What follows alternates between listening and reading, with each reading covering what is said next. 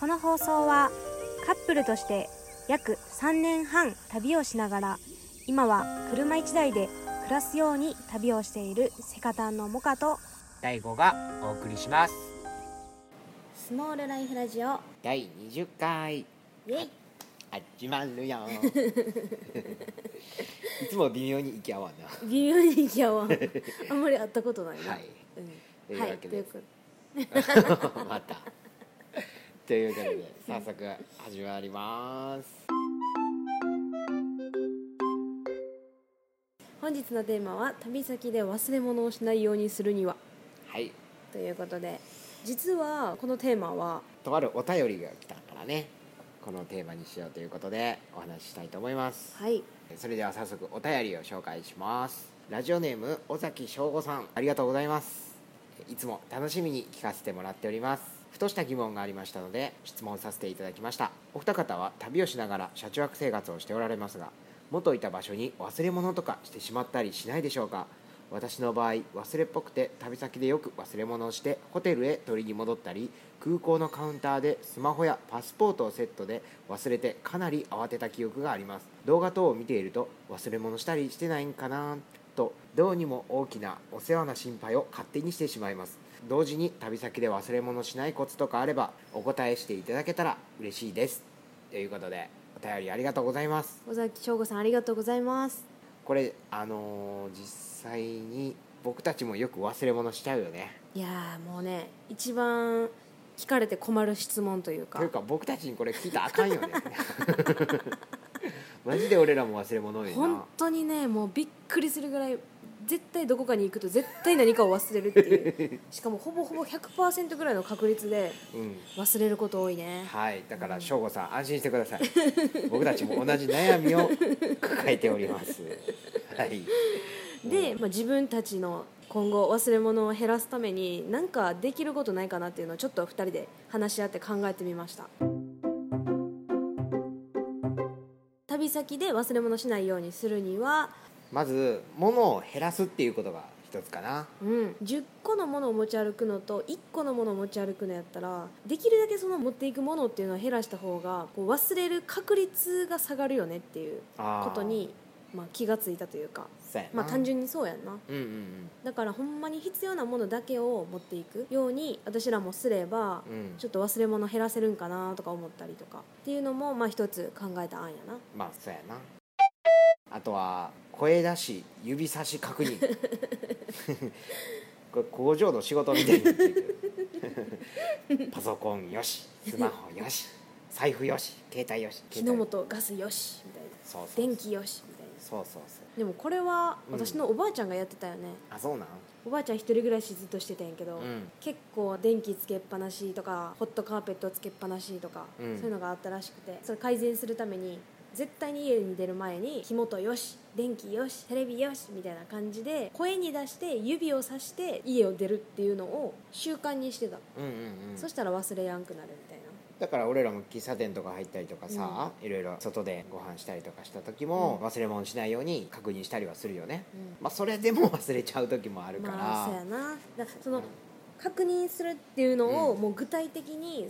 声に出して指差しで確認するってぐらい徹底したら忘れへんのかなとか、私ら何回もさ、お風呂スーパー銭湯とか行ってもさ、しょっちゅう忘れてくるやん。大ちゃんなんてお風呂セットごとそのまま置いてきたりとかさ、2回ぐらい忘れたな、ね、しかももう京都のお風呂屋さん行って奈良まで来ちゃったとかな、奈良まで来た後に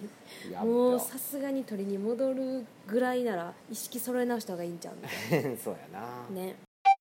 あとはちょっと文明の利器を使う手もあって、紛失防止タグを活用するっていう。これAmazon で紛失防止タグって検索してもらうといっぱい出てくるんで、だいたい2000円前後ぐらいから結構安いな、うん、お手頃で、これGPS がついてて、ボタン電池で動いて、例えばスマホにつけたり、車のキーホルダーにつけたりして、でどこ行ったかっていう時にアプリで探し出せるっていう、音を鳴らせたりとか GPS で探せたり、その GPS と携帯をつなぐみたいな、そう。だからそれを使うと本当になくしちゃいけないものとかは最低限守れるっていうことだな。なるほど。まああれやな、ちょっとしたものとかはさすがに全部つけられへんけど、いちいち分身の全部つけられへんやろ財布とか携帯とか本当に大事なものをなくさないために使うのにはいいかもしれない、ね、いいよね、うん、あとはまあこれは iPhone だけに限る話なんやけど、うん、iPhone 探すっていうアプリもね、あ、まあこれはね使えるね、うん、結構なくすやん俺らも iPhone めっちゃなくす、うん、私もこの間ビッグカメラになんか置いてきてたもんな。ああそうそうそう、どこのタイミングでビッグカメラに iPhone 忘れるんかなとか考えても思い出せへんぐらい、うん、でも多分不意に置いてんのか出して、でも出した記憶とかもなかったりするから、そうやな、もう正直嫌になるよねなんかそういうものなくすたんびにうんうんうん、うん、だから今私らも物を極力減らすようにっていうところを目指してるっていうのもあるんやね。そうやな、物を探す時間とかめちゃくちゃもったいないし、うん、で物なくしても落ち込むし、うん、繰り返すともうなんで私はってなるし、なるな、うん、嫌ですよね。極力本当にシンプルにね、自分が把握できる範囲ぐらいのものを常に所有してた方が物はなくしづらいのかもねとは思う。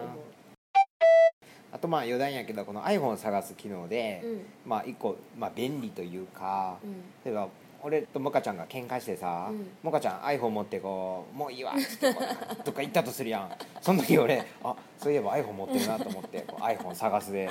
チェックするそしたらモカちゃんがどこにこう逃亡してってもう GPS で追っかけられるっていう。そうだから私それで一回見つけられたからさなんで大ちゃん私ここにおるって分かったんと思ってもうそっから iPhone 持ってくのやめようってやばい、持ってってどっか逃げる時は持ってって追跡や、はい、ストーカーや、いやストーカーじゃないだって逃げる方が悪いでしょ、はい、仲良くしましょう、はいはい、ということで今日は旅先で忘れ物をしないようにするにはというテーマでお話しさせていただきました。いやでも私らもさ、旅中携帯とかもしょっちゅうなくしたやん。ほんまにな、もう普通に海外やのになんか飲食店に忘れてきたりとかさ、なんか商店のなんかガム置き場のとこに置いてきたりとかさ、うんうんうん、いやもうね、貴重品はマジで首からぶら下げるのが一番いいなと思ってぶら下げたりしてたけど、そうやな、それでも落としたりしてたもんね、うん、海外ではやっぱりそういうストラップとか活用してたけど、やっぱり日本って安全安心やから、うん、どうしてもそういうのもつけなかったりするけど、もし心配ならやっぱりそういうストラップとかもつけた方がいいよな、うん、